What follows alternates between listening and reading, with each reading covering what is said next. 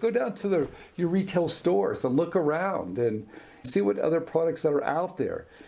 The reason why I like to go down to retail stores, it gives me a snapshot of all the other products out there so I can really determine does my idea, number one, is it new? And does it have a point of difference compared to the other products that are on the market? Make sure you're searching for your idea, your invention, and it is new. It's the number one mistakes these companies are telling me that we're just not doing. Don't let that happen to you.